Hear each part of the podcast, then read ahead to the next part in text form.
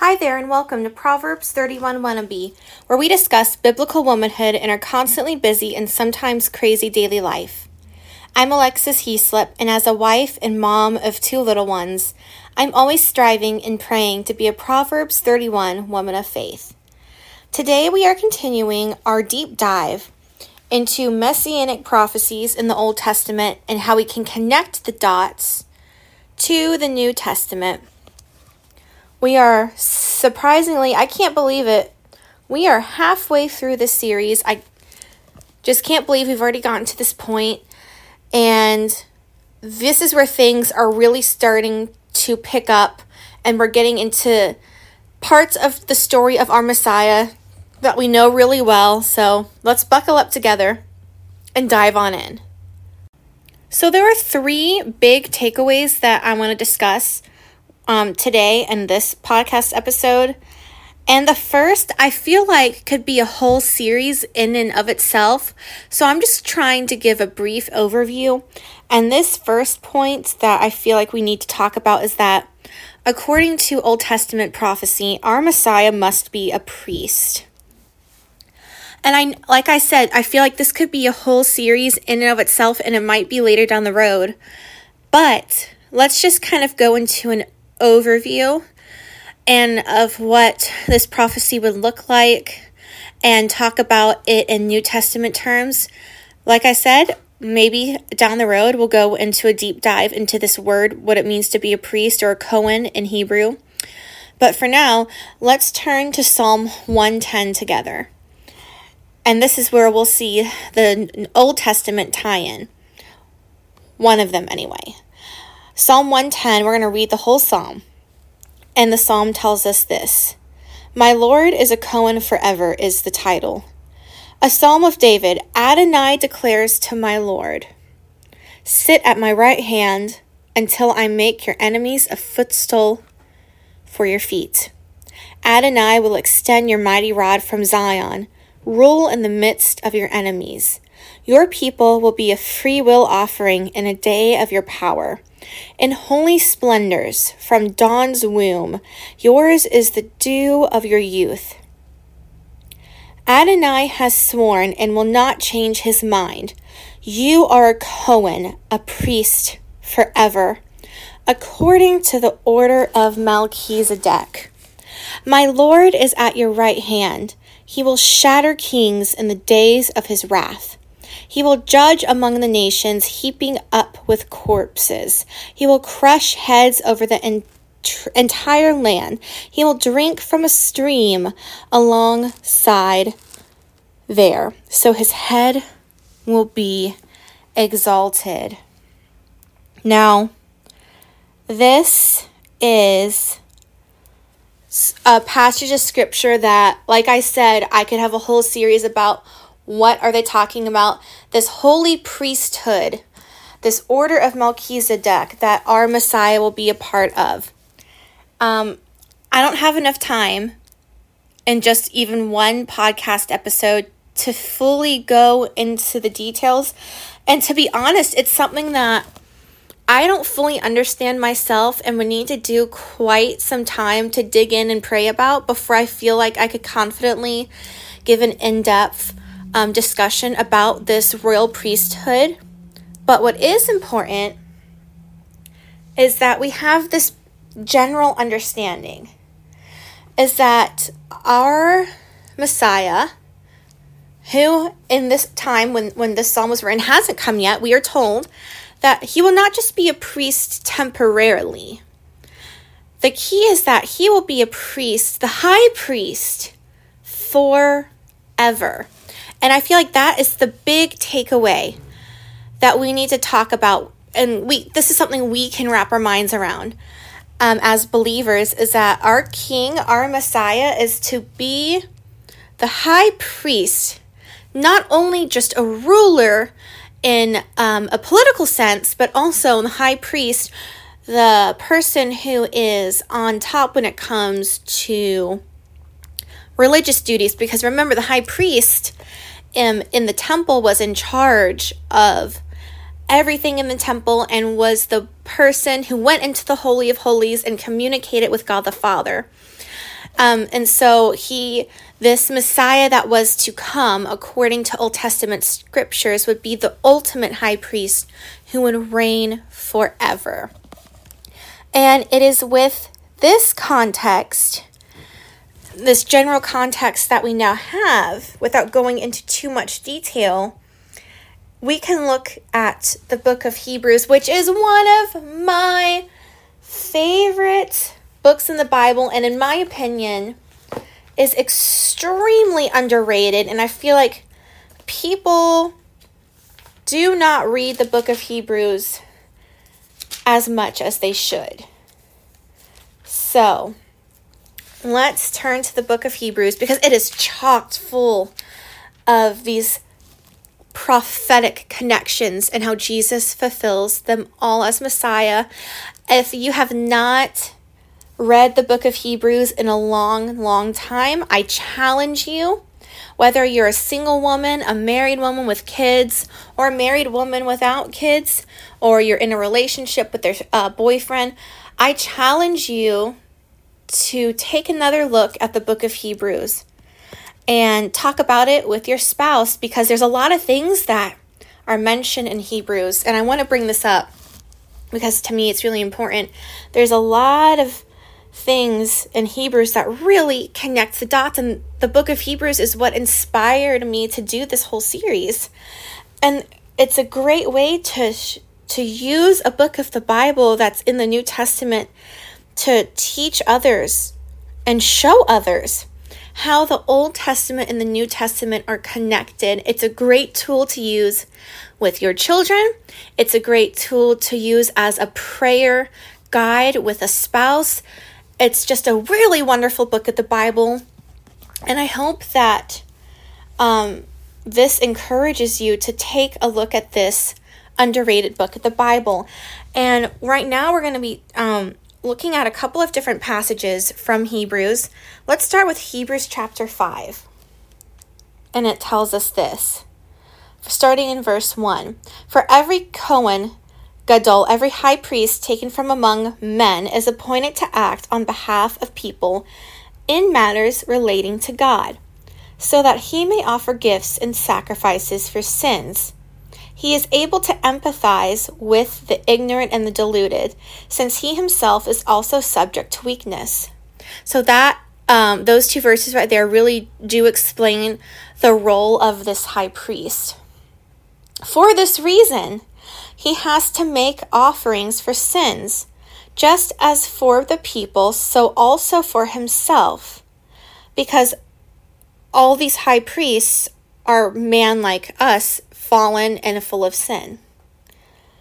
And no one takes this honor for himself, but only when he's called by God, as Aaron was. Now, this is where it's extremely important. Let's focus in on these next two verses starting at verse 5. So also Messiah did not glorify himself to be made Cohen Gadol, high priest. Rather, it was God who said to him, You are my son. Today I have become your father. And he says in a different passage, You are a Cohen forever according to the order of Melchizedek. In the days of his life on earth, Yeshua Jesus offered up both prayers and pleas with loud crying and tears to the one able to save him from death, and he was heard because of his reverence. Though he was a son, he learned obedience from what he suffered. And once made perfect, he became the source of eternal salvation to all who obey him, called by God Kohen Gadol, according to the order of Melchizedek. This passage in Scripture beautifully summarizes Jesus' mission here on earth. That Jesus is more than just a person. Jesus is more than just a great guy who came to this world. He's more than just a man who's a prophet. He is indeed God in the flesh who came down onto this earth. And he is the only person who can be the high priest forever. and forgive sins through the things that He has done for us on this earth. And that, to me, is something that is really mind blowing when you think about it and when you read it in Scripture. And we also see this again echoed in Hebrews chapter 6, um, specifically verse 20, I want to point out. Really, Hebrews 5, 6, and 7 fully emphasize this. But I just want to focus on verse 20 with you guys at this moment, and it tells us this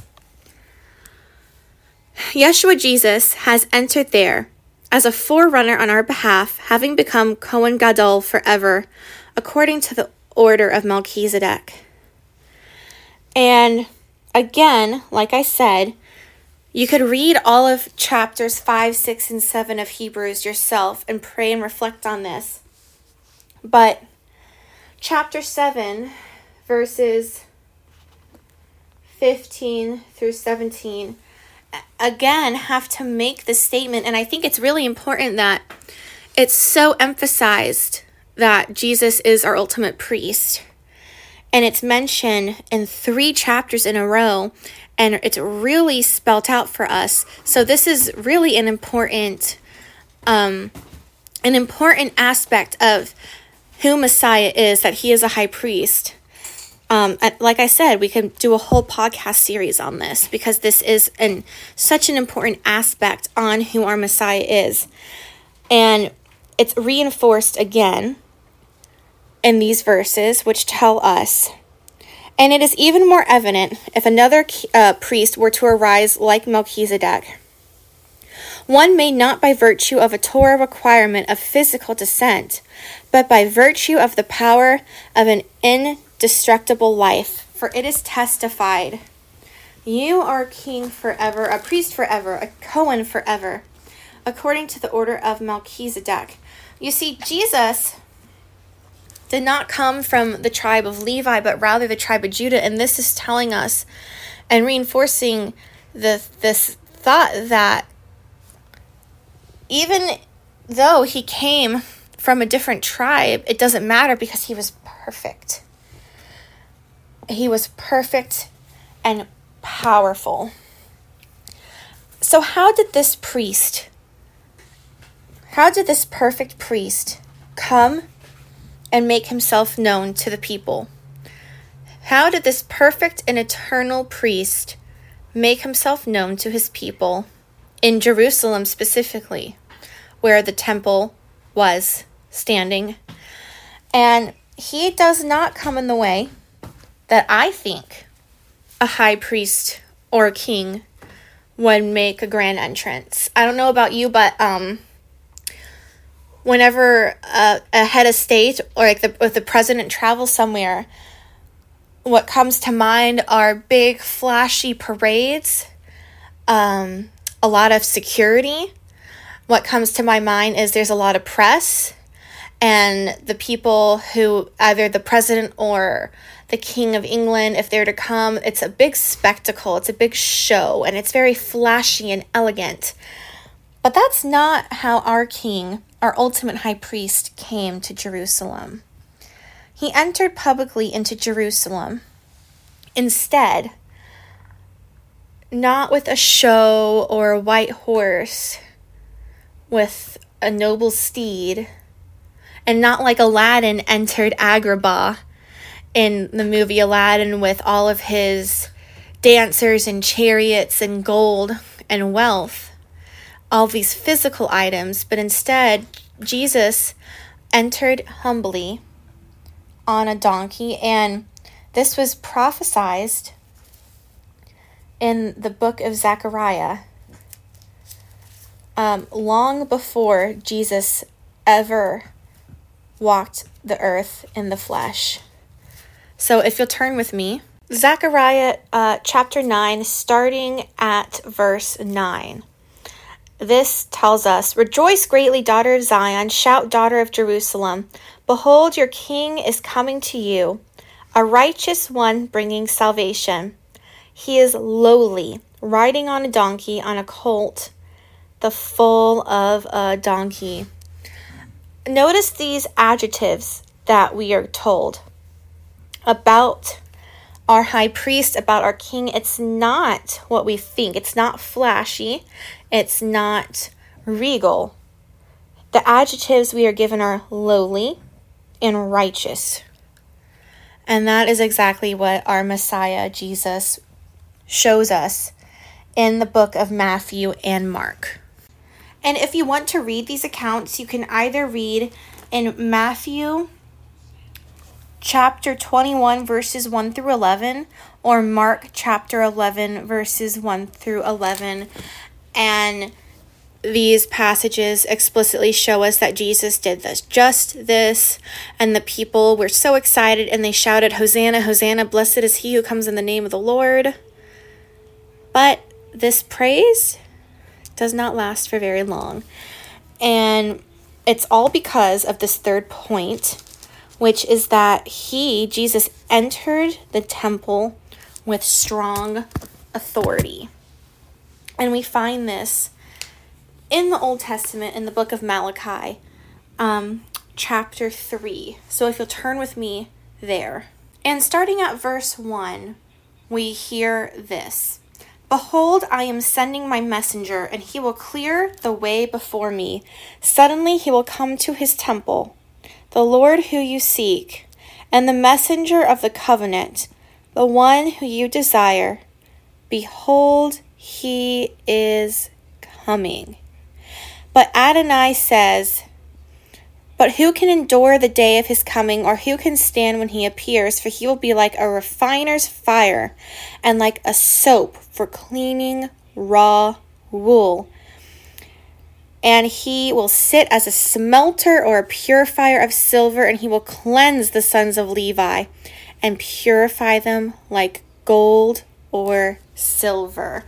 And we do see this played out, and this is where things can get really sassy. You see this, uh, what I call a sassy Jesus, or a Jesus who, our Messiah, who takes a public stand and where people start to turn on him even more. And, um, and there's three different places in the Gospels that we see this. In the book of Matthew, chapter 21, and Luke, chapter um, 2, 27 through 38, we hear that prophecy again. And um, also in the book of John. So let's turn to the book of Matthew first. Because Matthew, uh, I think the way he presents this uh, is really astounding. So if you'll turn with me to Matthew chapter 21, we can see Jesus refining the Levites, the Pharisees. And we are told this. In starting at verse 12, actually, let's say start, yeah, starting at verse 12. Then Yeshua entered the temple and drove out all those selling and buying in the temple. He overturned the tables of the money changers and the seats of those selling doves, and he said to them, It is written, My house will be called a house of prayer, but you're making it a den of thieves. The blind and lame came to him in the temple, and he healed them. But when the ruling priest and the scholars saw the wonders and the things he did, and he and they saw the children of the temple crying hosanna son of david. They became indignant. They became indignant. And he became hated by the priests the scribes the pharisees the levites. And this is when we see things start to turn. Now i want us to stop here for a moment because we're going to continue on through the events of Holy Week in the coming weeks and talk about these things. But before we end, it's just really important that I want to strongly remind us that we as Christians need to be in the Word of God.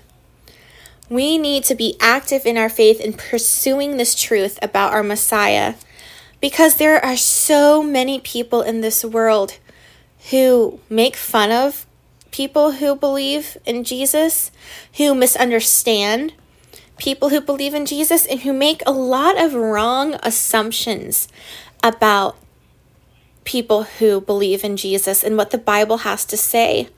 But when we are armed with this truth, when we have knowledge of what the Bible says from beginning to end, and when we live out our faith in a way that demonstrates change in our lives, we can really have an impact on a world that is full of darkness, whether it's the girl in your Pilates class or your office friend, or whether it's your child who has been coming home with lots and lots of questions because of things that friends have said at school.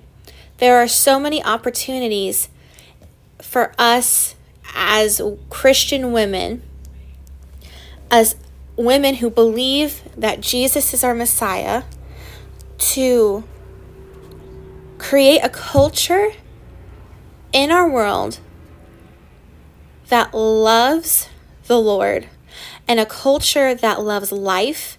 And we can create a culture where we return the focus to our Creator.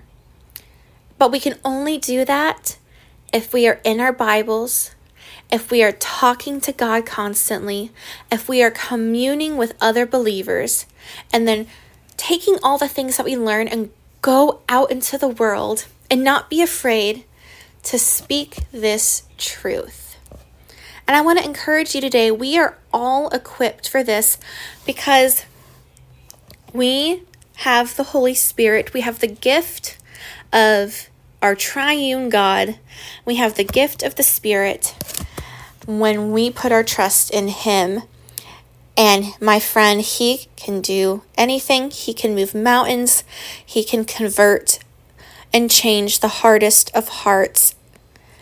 And we can be a part in that journey for someone. Just because we plant a seed doesn't mean we have to be the ones to water it, but we have to be that light in this world that promotes killing babies and butchering children and um, sterilizing people. We need to be this voice of reason and of hope. And I hope that through our Messiah, who so humbled himself, who is our eternal high priest forever, but yet came humbly on a donkey and spoke truth when it was hard to do so, that we can follow his example. I hope that it's your takeaway from this episode. I pray for peace in your lives. I pray that if you're not a believer in Jesus or have questions, that you reach out to someone, that you talk to God, that you open up a Bible and start asking questions. And I pray that Jesus continues to mold and shape your life in a way so that we can do together as a community of women the will of the Father here on this earth for such a time as this. Thank you for listening to Proverbs 31 Wannabe. We hope you enjoy the program. If you do like our show, we would love to hear from you guys. So find us on Facebook, find us on Instagram, find us on TikTok, X, formerly Twitter, Threads. Find us anywhere. Give us a like, give us a comment, message us, give us a rate on um, wherever you listen to podcasts. We would love to hear from you guys. And join us as we continue this journey next week. Please come back, let a friend know, share this podcast with a friend as we continue the study into connecting the dots between Old and New Testament and how when we are armed with the truth, we can change the world. This is Alexis Heaslip, and I hope you have an amazing rest of your day. God bless.